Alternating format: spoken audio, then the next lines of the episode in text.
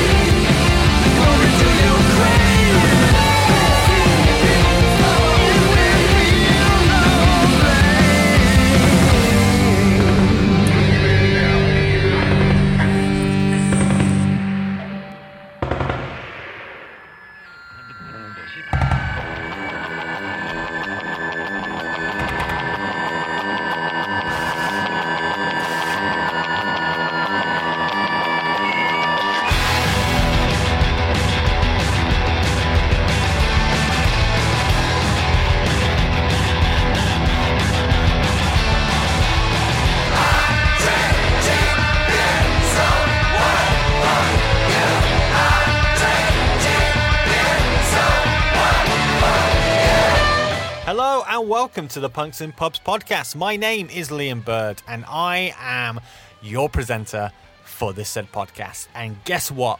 I have a band interview for you, lucky lot. A fucking band interview. When was the last time I did that? Well, it was about four episodes ago. Uh, I've purposely stayed away from bands because I wanted to explore different avenues of art and TV. Uh, so, but we're back with one of my personal favourite bands from the past 10 years. But before we get onto that, I want to let you know that we're going to be doing a live show in Camden in a undisclosed venue at a date I can't give you. So I don't really know why I'm, I'm announcing this, but I just kind of, I suppose, I want to put in your thought process that if you're going to be in the London area in August, just keep some dates open. It's just a possibility. And, and, come see me do a talk uh, with someone about punk music in a place that sells beer. Uh, that wasn't really worth announcing, I've just realised. Other news if you follow the podcast on social media, you all should at Punks and Pubs, uh, you will have seen that I have actively put out a request for you to come and be a part of the Punks and Pubs family. I want to lighten my load and, uh, and I want you to come and have a go at this presenting lark. So, if you are a lover of punk rock and you live anywhere in the world and want to have a crack at podcasting, then reach out and pitch an interview to me. So, what I'm looking for is for you to tell me who you would like to speak to, be realistic.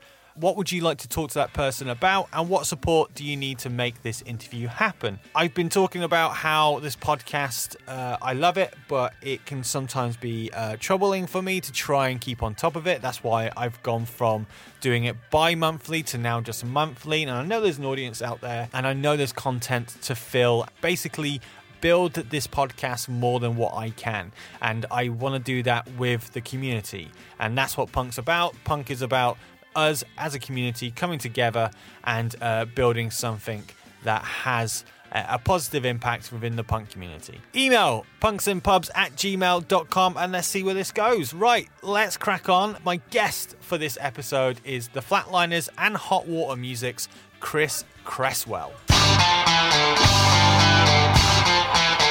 For you OG Punks and Pubs fans out there, you will know that this is Chris's second time on the podcast. And the last time we spoke was in Camden in 2018, and a lot, let's just say a lot has changed since that time. Uh, so expect chat on COVID, making the new album New Ruin in secret, leaving Rise after putting out Inviting Lights, and going back to Fat we also talk about stand up comedy and obscure British TV and some other stuffs. But I'll be back after the chat. But till then, enjoy my chat with Chris.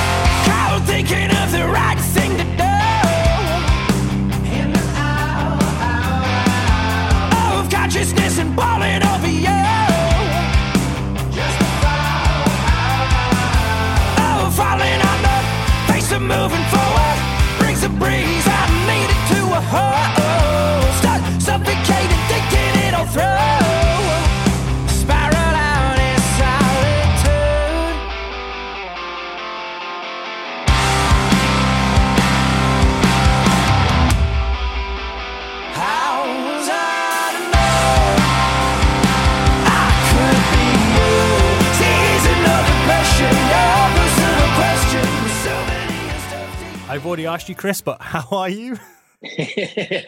We're doing the classic podcast thing of acting like we didn't just say hello and everything. no, right. I'm good, man. How are you? Wouldn't it be so rude if people just started out by just going, ah, "Don't talk to me yet. Don't talk to me yet. Don't talk to me yet. Now talk to me. How are you?" I mean, I'm I'm doing well. I mean, I'm thinking I could have I could have rolled in here since we're on video too, you and I, with like a, one of those like black cloaks, you know, with like real big mysterious rockers play like a festival and they got a little I've seen it happen before. They got a little black cloak yeah. off the side of the stage where they're just hanging out in.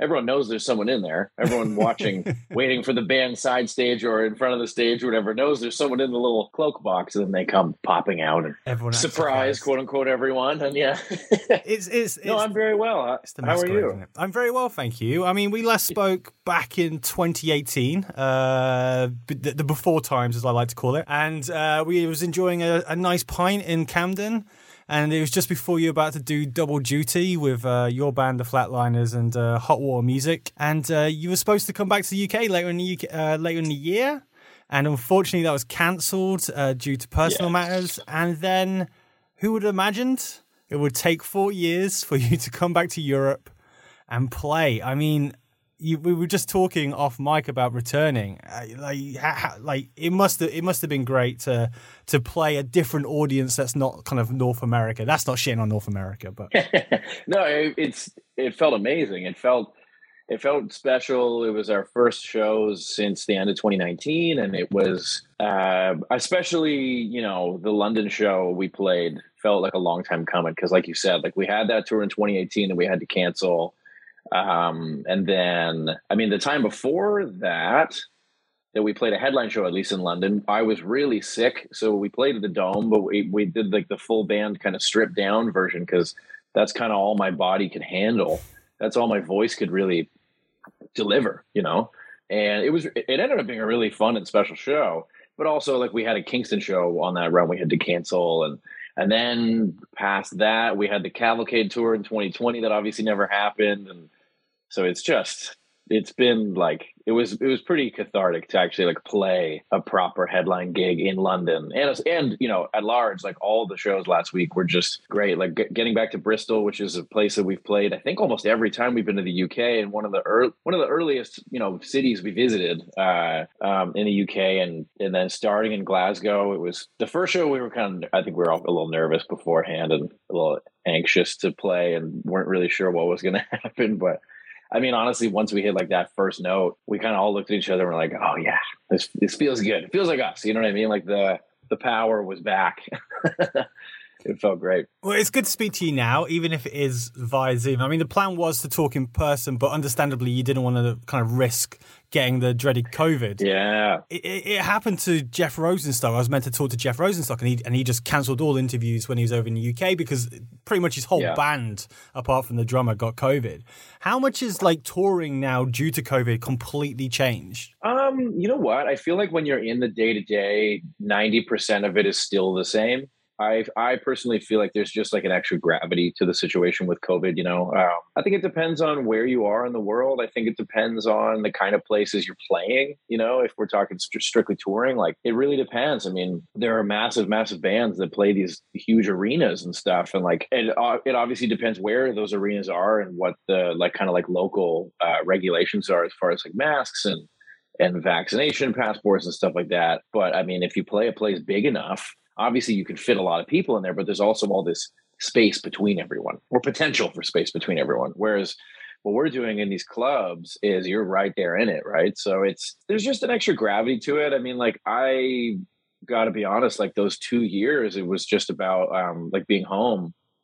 I mean, it was for a it was for a terrible reason, obviously, what was going on in the world, but it ended up being exactly what I needed, and I think what a lot of people in this world needed, you know? Um, so now it's like harder to leave. Like I'm actually going to go to the airport in a few hours. I'm like, it's harder to leave every time now because I got that taste of, you know, home life. It was bizarre because trying to make a living off of playing music during a pandemic is really hard.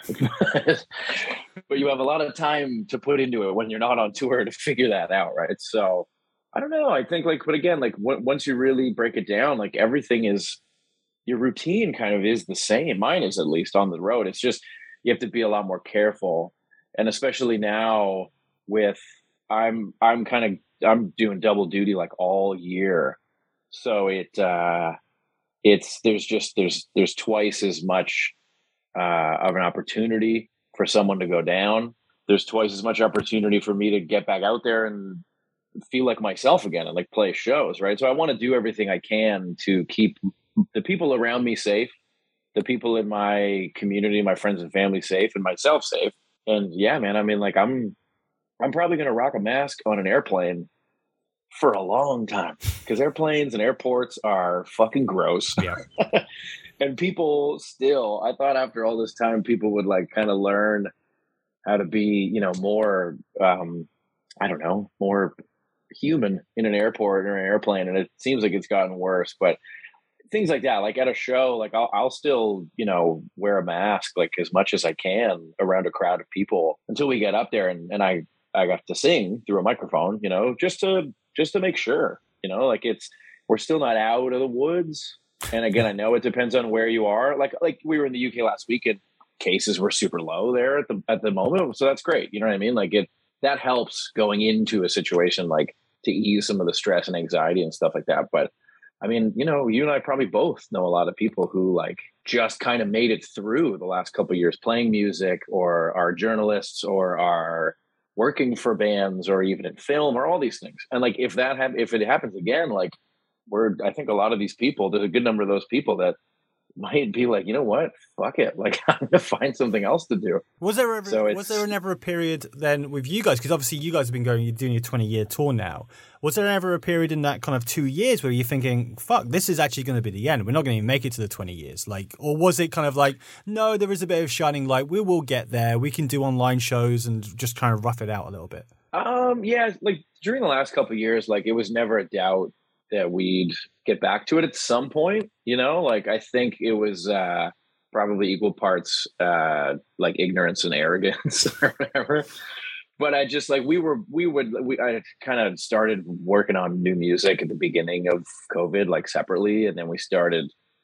2020 was like not a very productive year as a band, but separately, like like putting music together and like you know in our own minds, each of us, and also just productive in the sense of our personal lives and everything, which took a lot of catching up to do after years and years on the road.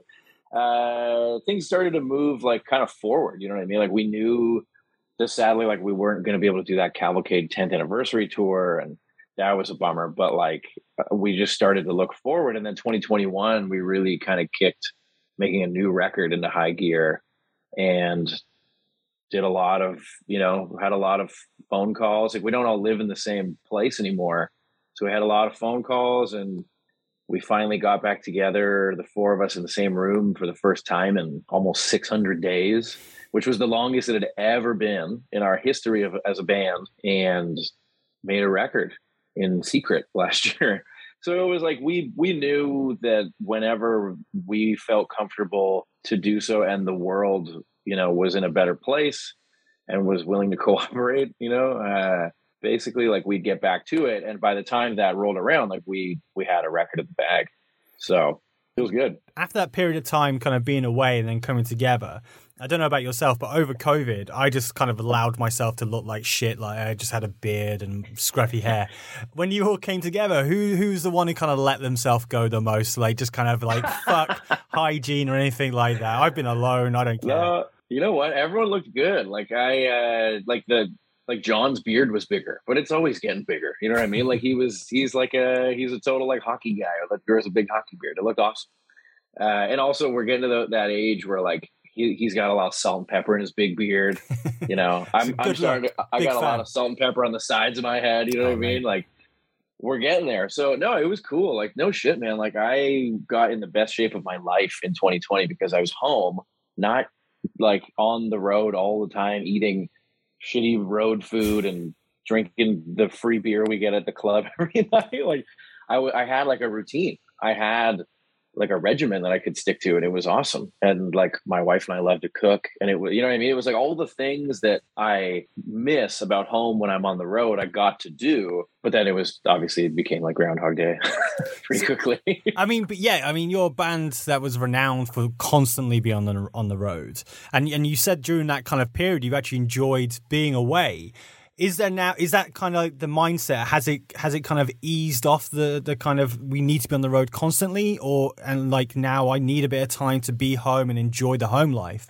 Or like you you kind of hinted at there or has it gone straight back to the old and back in the tour bus keep playing shows? No i think there's definitely especially among well among both bands i play in now like there's definitely a point to making the, the schedule make sense for everyone you know I think I j- just that I am involved in two bands now. My schedule then still is very busy, but um, I mean, like the, with the flats, like we we can kind of only operate at a certain capacity now, just with every how everyone's life has changed. You know, how each of our lives have kind of evolved, and like as you get older, you get some more responsibility and stuff like that, and super super unpunk and not fun to talk about. I know, but but uh, you know, like life changes. So like we're we're we're only able to operate at a certain uh, capacity. And like it's I, in our minds it's especially this year with the anniversary and a new record coming out like our hope is to make every show we're playing special.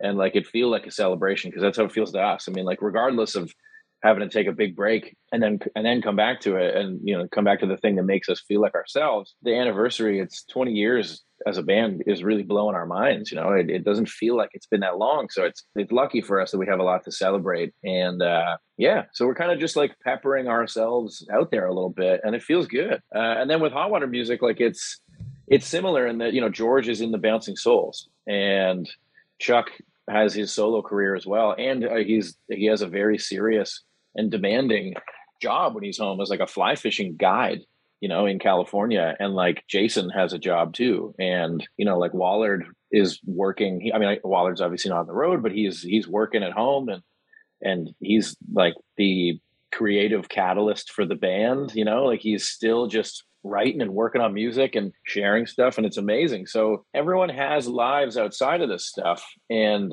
i think for a long time not only the flatliners not only hot water music a lot of bands put their own life second you know? They put the band in front of their own life because it's admittedly kind of what you have to do when you're starting out. You have to make it your life you know in order for it to have any kind of longevity to see any kind of result out of it. Even if like your your measure of success is you know like a couple people at the show singing along which is great but you still got to get to that point somehow. I think re- recently in, enough there's been a lot of reflection with a lot of people who play music and i'm sure in other you know whatever like lines of work and industries and stuff too but i think the main thing i've learned in the last few years is like the band only works if you yourself work you know? Uh, and by that i mean i've got to be the best version of myself uh, like body and mind i would say to be able to go out there and make a show special with either band i'm playing in you know? And i think that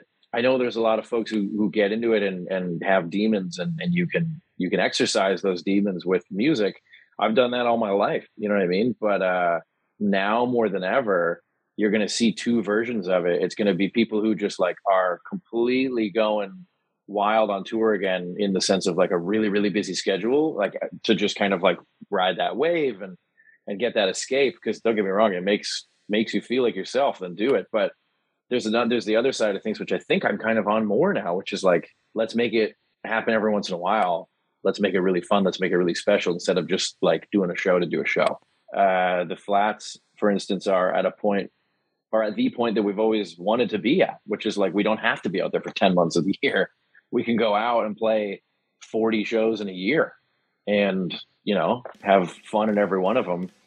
And it doesn't really like punish our personal lives too much, but it also, you know, like gives our fan base a glimpse of us, you know, and it gives us a glimpse of them. And because we we're in this shit together, you know what I mean? Like one doesn't work without the other.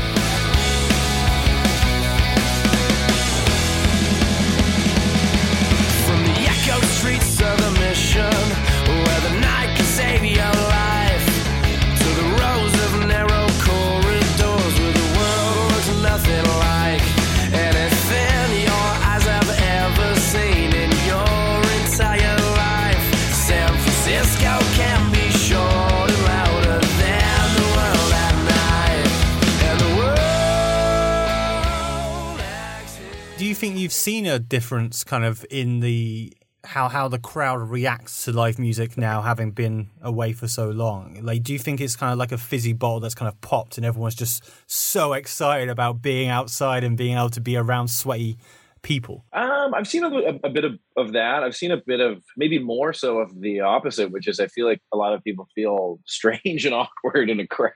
Yeah it's fizzling out though and that's only i mean let's be honest it's natural. I mean after after like not being allowed to see people and all that stuff and trying to keep everyone safe for all these years like it's uh it's weird to be in a crowd you know? It, it really is. But uh there's definitely a lot more like even if it's not just you know if we're not talking physically speaking like moving around and, and jumping around and all this stuff like in the crowd like there is a a, a, a huge like wave of like passion mm-hmm. out there for it you know i mean? Even like online and stuff like the things people are writing about seeing bands live them coming through uh, town on tour. Even folks who are like not like they bought a ticket for a show and aren't able to go anymore.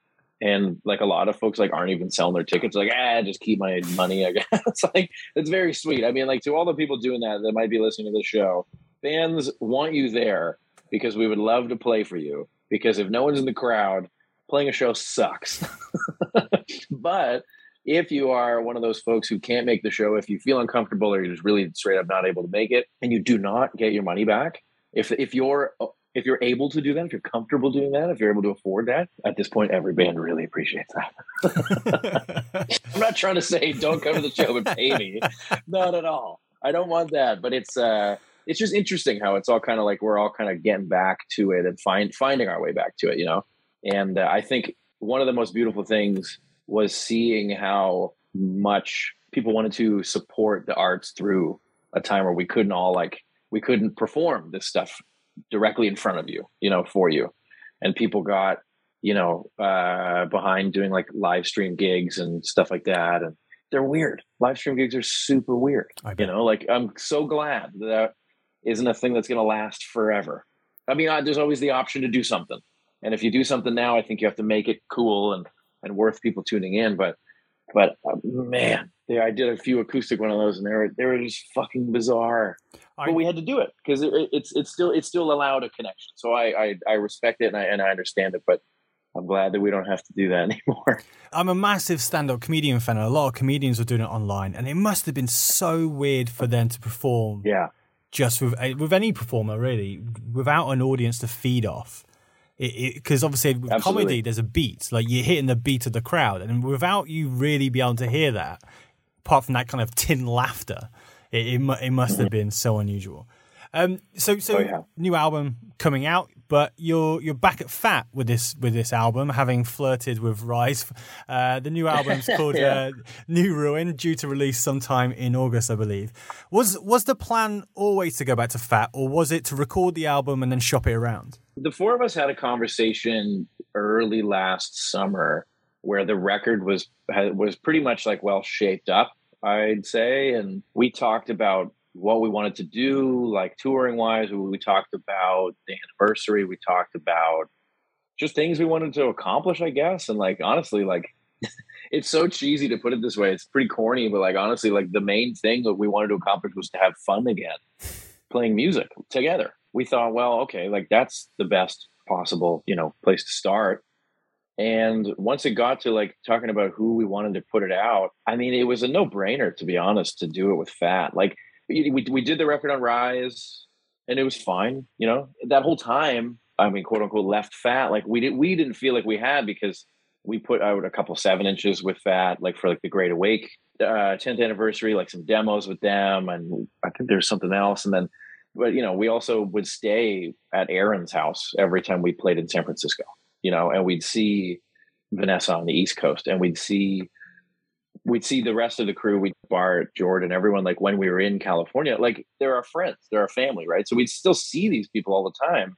And it was always great. We'd see them at Fest, we'd see them at Riot Fest, we'd see them, you know, all the kind of go-tos that Fat would be at if we were hitting like these festivals or if we were in town playing a club show, like any of this stuff, we'd always just be hanging out anyways. So it was inevitable, I think. You know, like they were so supportive of us trying something else with Inviting Light.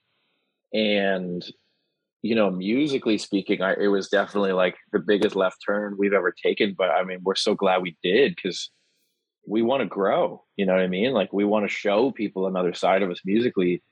Uh, if it's in us, you know, it's it's not that we're like sitting down and being okay. Well, now we did that record, so we're gonna do a fucking metal record next. Like this doesn't really work that way with us I mean, people are different every day. You know what I mean? And and you keep growing as a person all the time. So we get to do that as people and also as musicians. So inviting light was was a really exciting time, a really interesting time for our band because um, it really showed us and then the world, I suppose, like what we could do. You know, and um, Fat was so supportive of us, like just trying something else with it. You know, uh, label wise, I mean, they knew for a long time before like the world like the the public knew that we were going to do the record with someone else we made it very we made a, a, point to to be very open and honest and transparent with them that we were interested in in seeing if with that kind of record if a different team or whatever could like do something with it. Uh and i'm glad we tried but at the same time i'm fucking so glad we're back with fat.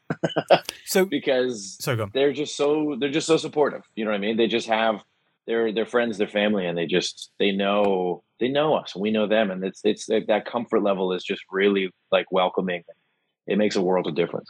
I mean, reading between the lines, it sounds like you didn't get the support that you probably wanted from Rise. Am I right in saying that?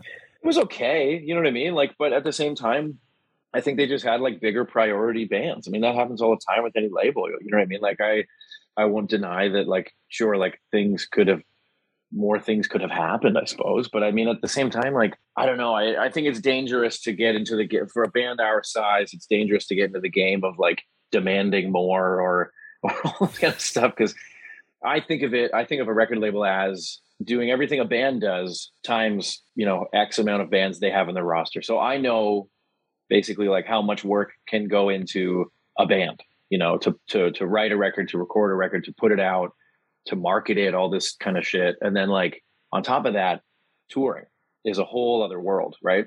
Maybe the label doesn't have a lot to go into like the touring world of things, which is true for some, is untrue for others, because there are a lot of labels that, you know, do a lot of uh, booths at festivals and like take their label on the road and do like a distro and stuff like that. I mean, you see that in the UK, you see that in Europe a lot, right? Even if they don't have a toe in the pool of touring, really, like they are doing all of those things, all of that work that a band does for their own record for like 50 bands a year or maybe 25 bands a year. It's a lot of work, right? So I look to a label as they're doing so much work in a time where it's harder and harder to sell the thing they're trying to sell to people. You know what I mean?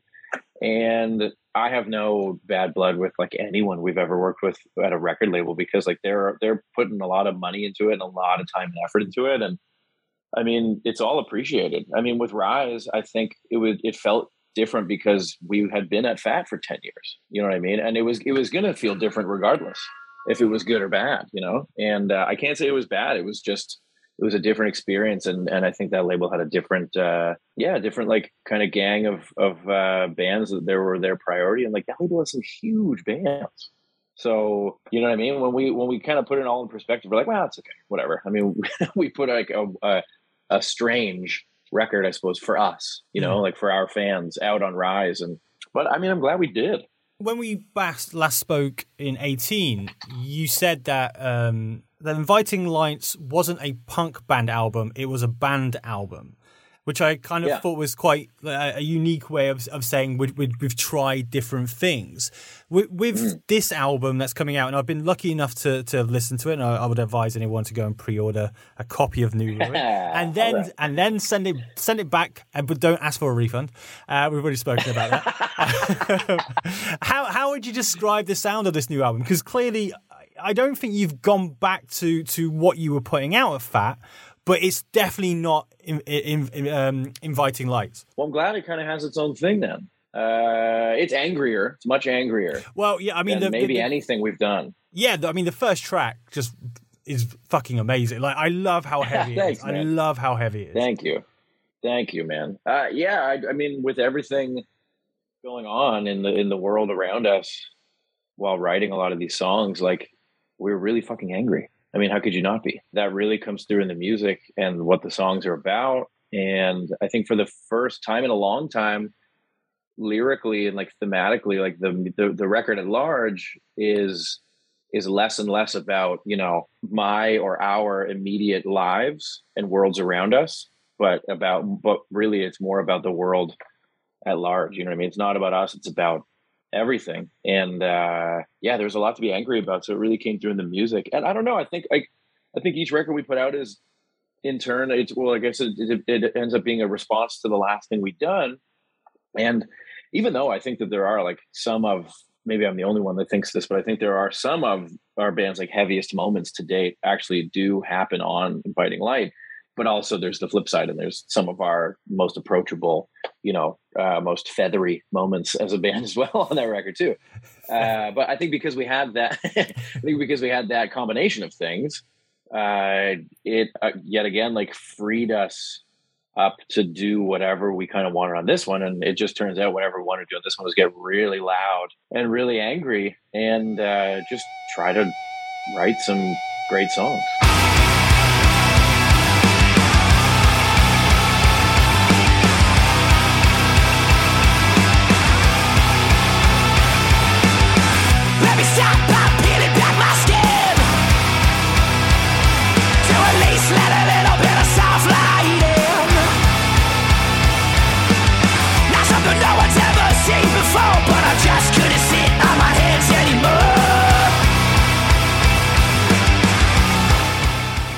I do want to talk about the performative hours video in a second, but I, am interested sure. to know uh, what do you think of the rise of cassette music format?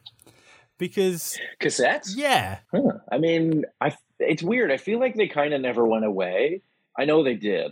I think just because, at least in the punk world, like, I mean, I feel like when we put Dead Language out, that was like the first time we put a tape out. And then we were on tour with a friend's band, and like this guy like was making tapes all along. That doesn't mean that anyone was buying them, I guess, but he was making them all the time. I don't know. I mean, like, I think it's, I think it's cool if you have a, if you have a cassette player, if you have a tape deck, that's great. I mean, I don't. I mean, I'm looking. I have a couple tapes here in the room with me, but like, I have never listened to them. I do have a couple of the tapes still from like I was like when I was a kid, hmm. some of the first few I ever got, which was like, I mean, what's the story Morning Glory? Shout out your people, right? I was always a Blur guy, so uh, I can't. I oh, can't. Oh shit! Yeah. Ah, all right. Sorry, man. All right, all right. Uh, hey, no problem. Yeah, but anyways, like I don't know. I I I think it's cool. Like I I I don't know. I don't feel I don't feel much of a way about it. I just think it's such a weird. I, I just think it's a weird format to go back to because you're right. Like I've got old punk cassettes up in my attic, but they sound like shit. And that's like that's yeah. why like for a punk band it's a good choice because let's face it, some most some punk bands yeah, just yeah, sound like shit. But if you're like putting out like I don't know, like it, it seems to have got so f- popular now. So like artists, major artists like Adele or Taylor Swift are putting out cassettes. I just think it's such a weird way to sell what clearly has been produced to an inch of its life music. It's so weird that they've putting out cassettes. Yeah. It's just a weird music format that seems to be coming back. My favorite thing by far about listening to a tape is um, the that happens right at the beginning of it. It's so cool. I wish. I wish even if you're listening on like Spotify or Apple Music or something that uh, that not only they would pay artists a lot fucking more, but I wish that had the at the beginning of it would be really nice. You've got an app right there, mate. You want to patent that? Don't yeah, let anyone steal that. Out and because I'm gonna I, that's proprietary information. I'll, I'll hit you up when I get the patent, and then you can put it back in the episode. Excellent. Um, so yeah, let's talk about the, the music video for performative hours. Um, one thing I noticed, I, I loved your little cough. Thought that was very funny. Uh, also, you've got uh, comedian um, Rodrigo Fernandez Stoll, which is the best fucking name for a person ever. Yeah. Uh, starring in your music video. I mean, how how do you know uh, Rodrigo? Because he's a he's he's a comedic writer and stand up performer. Is that right? Yeah, he's a he's a stand up comedian and actor, and he's been in a lot of. Uh, I mean, he's been in a lot of stuff over the years, but he's um, he's been in a few CBC like original programming. So that's like our BBC, right? Um, and yeah, I mean, I would just see him on TV. And then at some point, I just, we were dreaming up this idea for the video. And I thought, like, I really wanted to try to find a way to connect the music world and comedy world, the, the, those two worlds that exist in, in Toronto and just at large. I feel like there's so many similarities between musicians and comedians, the way we work, the way we live, the way we travel for work, the way we write, stuff like that. I thought it would be really cool to like showcase some of these like super funny, really, really talented comedians from Toronto, like the area. And uh, I just I hit up I hit up Rod. I kind of cold called him and see like wanted to see if he was interested in the idea. And I sent him the uh, the idea for the video, like the treatment for it, and he he liked it enough that uh, we chatted on the phone a little bit about it. And then he was he got super into the idea, and he became so instrumental, so helpful in making that happen, like creating really helping us create that world. And then our director Mitch Barnes was, I mean, completely invaluable in like and bringing it all together. Like having having experience making films and music videos and all this kind of stuff. I I figured he'd be he'd be perfect for the job because with this video, there's a challenge of there no being there being zero dialogue that we hear, right? So it's all kind of Mitch directing these amazing performers uh, to basically show us with their facial expressions and with their body language and with their actions and stuff like that, like really what's going on, and then kind of drop it onto the canvas of this really chaotic song and make it all make sense. And the world we made for that video is like I I love it. It's so exciting. I mean, it's it's uh it's beyond my wildest dreams like how it really turned out like to have an idea come to come from my brain and then like i kind of i just i don't know i just brought it to those two guys uh, at first, and then the rest of the cast, and to have it all kind of come back to me the way it did is is really overwhelming in like a really beautiful way. Like I'm so proud of it. I'm so happy with it. It it makes me laugh more and more each time I watch it. And I usually watch our music videos like once or twice. And I'm like, cool. Even the ones I love, you know what I mean? And sometimes you make a video and a director hits you up with, with an idea and you like it and you make the video, or you don't like it and you still make the video because you kind of have to make a video. But with this, it just felt like it was so fun to make, you know, and it, it was it felt special. And that's again, that's like kind of what we're trying. We're trying to just keep chasing that feeling of like like let's make all of the work. It's a lot of work, but let's make all of the work fun for everyone you know? You've worked with comedians before. Because you you've remixed a, a, comedian called david ross stand-up album the yeah. man who's ever had sex which i think is a, is, yeah. is a a unique way of kind of like like you said I, I do i do agree. I think there's such a a connection between comedians and musicians mainly because most comedians want to be rock stars and musicians want to be comedians. So it's always kind yeah, of like that that like mutual love for each other's craft I mean, so how did it come about you working on that comedy album? And is stand up comedy something you would like to give a go? Because I've got my own little bucket list of something I would like to do before I hit 50. And I'd love to just go up on stage and try and crack out five minutes and then get booed off. Like, I just feel like there's, there's, there's such uh, um, uh, vulnerability going on stage as a comedian because you haven't got the band in front of you. You're just on your own. So I just wonder if that's something you'll ever have a crack at. I don't think so. I mean, like I get to try my best to make people laugh between songs on stage with the band if that's if that's the the kind of you know mood I'm in that night kind of thing. so it might be easier for you to start a band and then and then just tell jokes between songs. There's no music. That's the joke. There's no music. yeah, yeah. Because it's true what you said. I mean, it is. It there's such a vulnerability to getting up there and like performing as a comedian. Like you're you're up there on your own.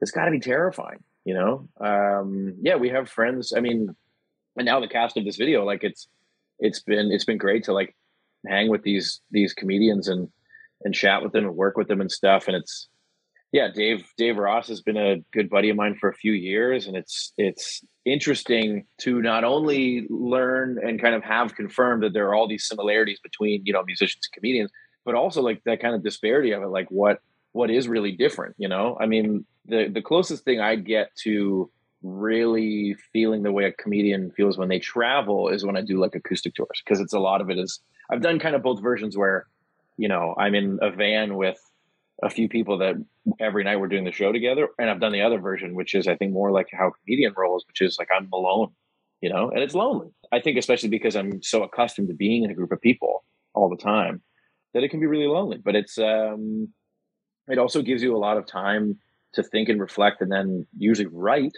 you know, which is good. Dave and I met through Mike Wiebe from the Riverboat Gamblers. He he's also a comedian. Mike's a really really hilarious comedian, and um, I'm remembering correctly, like I was uh, I was playing shows with Riverboat Gamblers, and then I was we were about to go to Denver, and I'd mentioned to Mike that I was going to try to go see Dave do a set when I was in Denver, which never ended up happening. But because I I think at some point I just knew that they were friends, and I was already a fan of Dave's comedy. And then like uh, Mike just like put us in touch, and Dave and I just chatted a bunch, and then chatted on the phone like during it must have been before COVID, yeah. And then he started.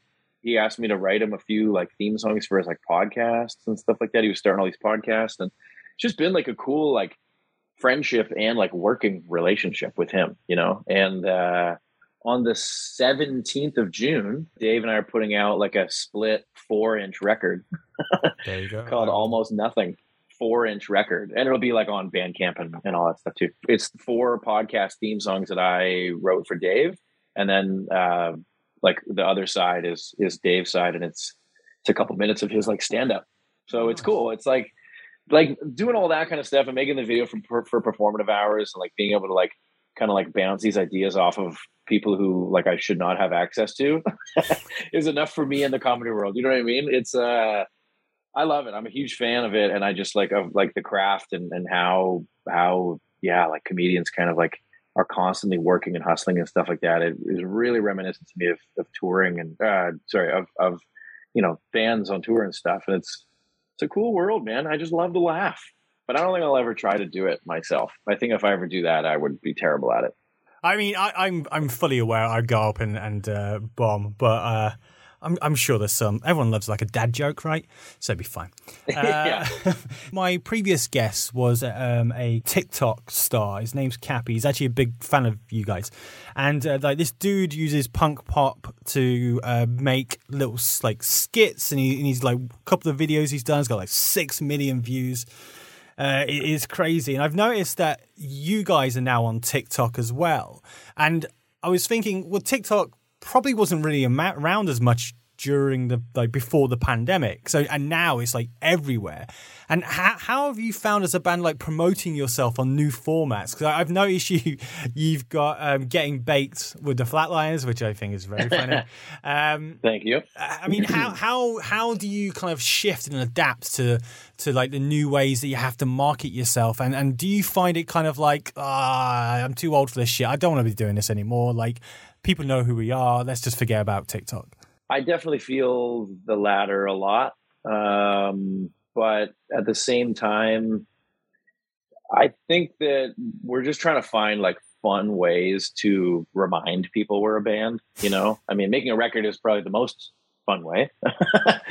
but yeah, with like the Getting Baked series is fun because it's just so dumb, you know, and it's like it has nothing to do with our music and but it's just a it's a perfect way to remind people that we exist as people and and a band somehow, even though we're just making dips and stuff all the time.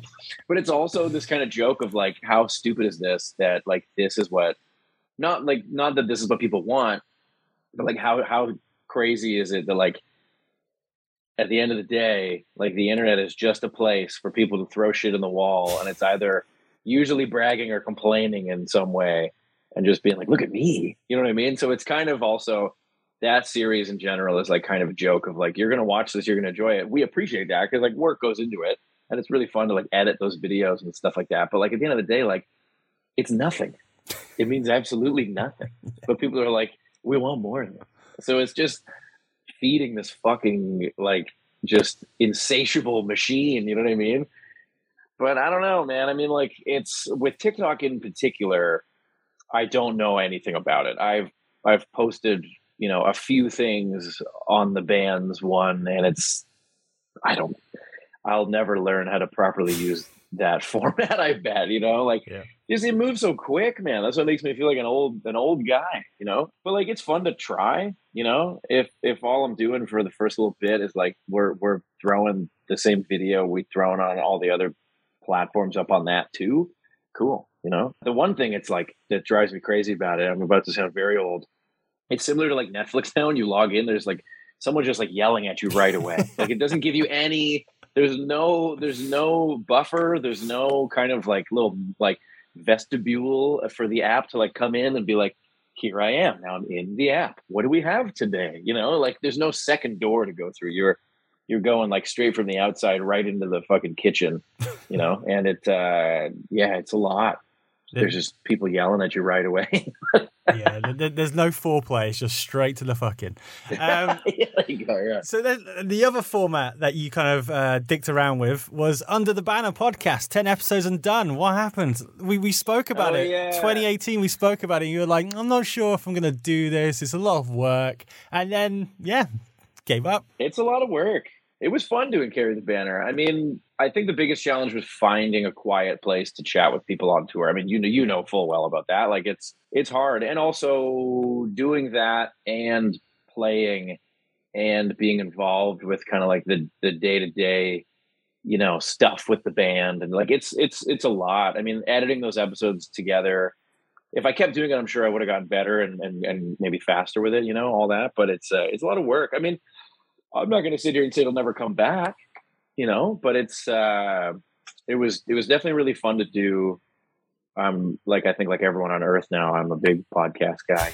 And I just think like everyone, it's not the most inventive, you know, like reason to start a podcast or anything like that, or or the the most original premise for a podcast. But like it's true that I everyone that does this for a living, or even as a hobby, like you know what I mean, but traveling to play music and making records and stuff like that, like there's a lot of stories there, right? So and we've been fortunate enough over the years to meet a lot of great people who are really interesting and really generous with their time, right? So it's uh, it was fun to do. Uh, maybe it'll come back one day, but it was just the reality of trying to do that and tour a lot was uh, it just became too much. Hmm. And I thought ten was a pretty good, pretty good number to nice round to number. stop at for now. You know, Yeah. yeah.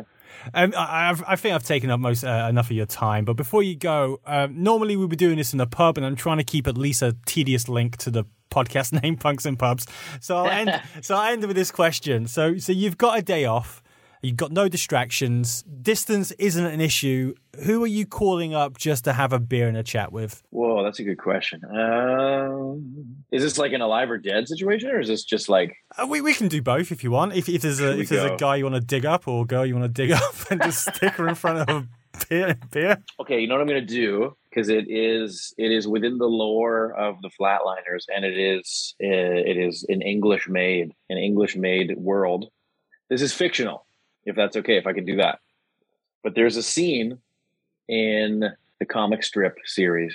The like there's two there's these two short films Mhm. that the comic strip made, and I believe the first one predates Spinal Tap, which is Bad News Tour, and it's like the guys from the Young Ones. Yeah, uh, And, Rik uh, Mayall, Adrian Edmondson. Yeah. yeah.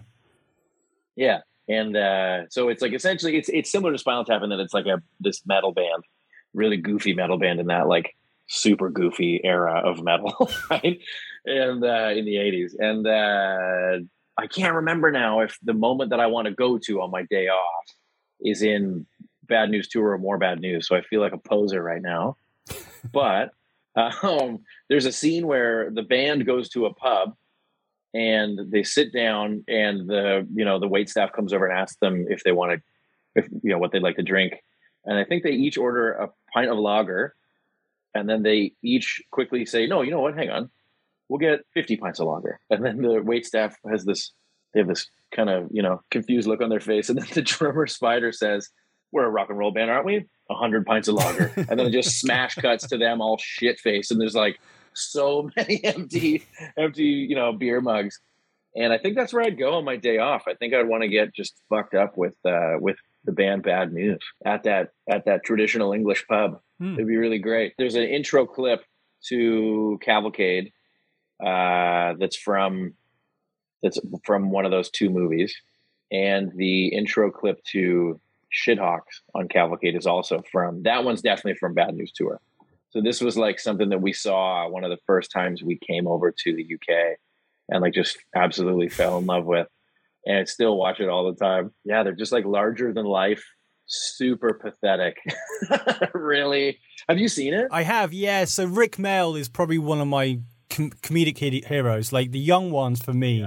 Probably the young ones was one of the reasons I got into punk music because I saw them. No, Cool. did you used to watch the young ones? So like not when it was on, obviously, but Yeah. we think I'm a little young for it. But it was like once we saw Bad News Tour and more Bad News on on tour, our friend Ed our friend Ed Boning, who used to uh, drive us around in Europe the first uh, bunch of years we toured over there, a bunch of years we started coming over there. He's from Norwich. Yeah. And he used to tour with like Goober Patrol and like super funny guy and was just into all the same stuff we were into. And he showed us Bad News Tour, more Bad News, and then showed us all the Young Ones Yeah. stuff. And I, we'd seen some of the Young Ones stuff, but I think we were too young to realize like what are, what we were really seeing. Oh, I- Um, yeah. So then we went full full tilt into that world. Yeah. So the young ones, what I used to, for people who don't know, it is about a group of students and used to have like a hippie, a punk, a, a, a guy who pretend he's a radical, but really he's, he's just a posh kid.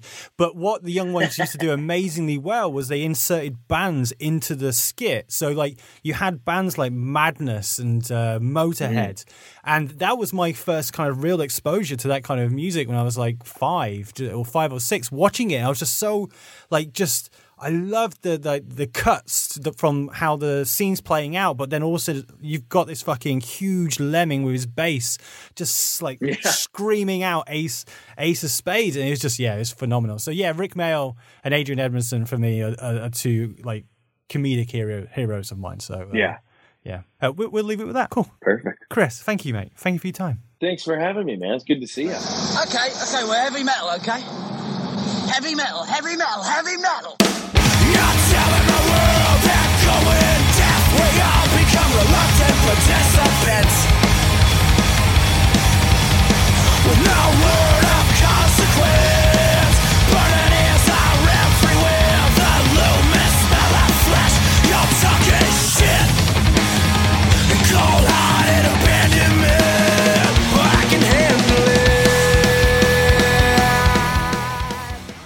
Thank you so much to Chris for taking the time to speak to me. The new album, New Ruin, will be released on August the 5th via FAT, so go pre order a physical copy if you can, but if you can't, a digital is fine uh, because the album is fucking amazing and already in probably my top five albums of this year. Punks and Pubs will be going to 2000 Trees, yay, for the first time. Uh, again, for OG fans, I spoke to James Scarlett, one of the co creators of the festival back in 18. So if you're looking for a podcast to listen to on your way to Trees, you can do much worse than giving that episode a spin.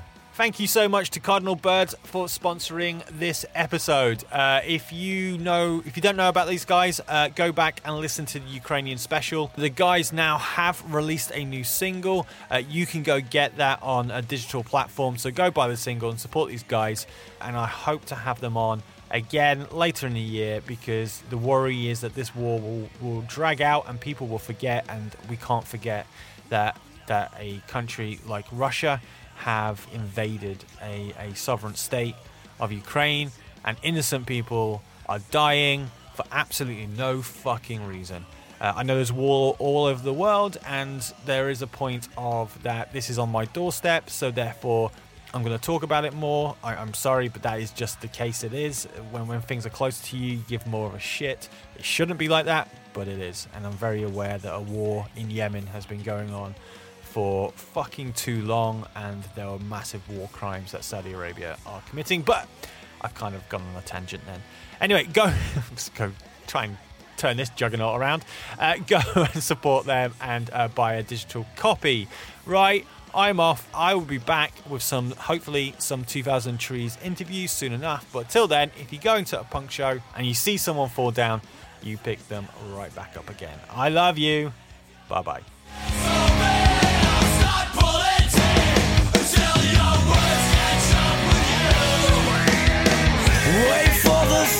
You do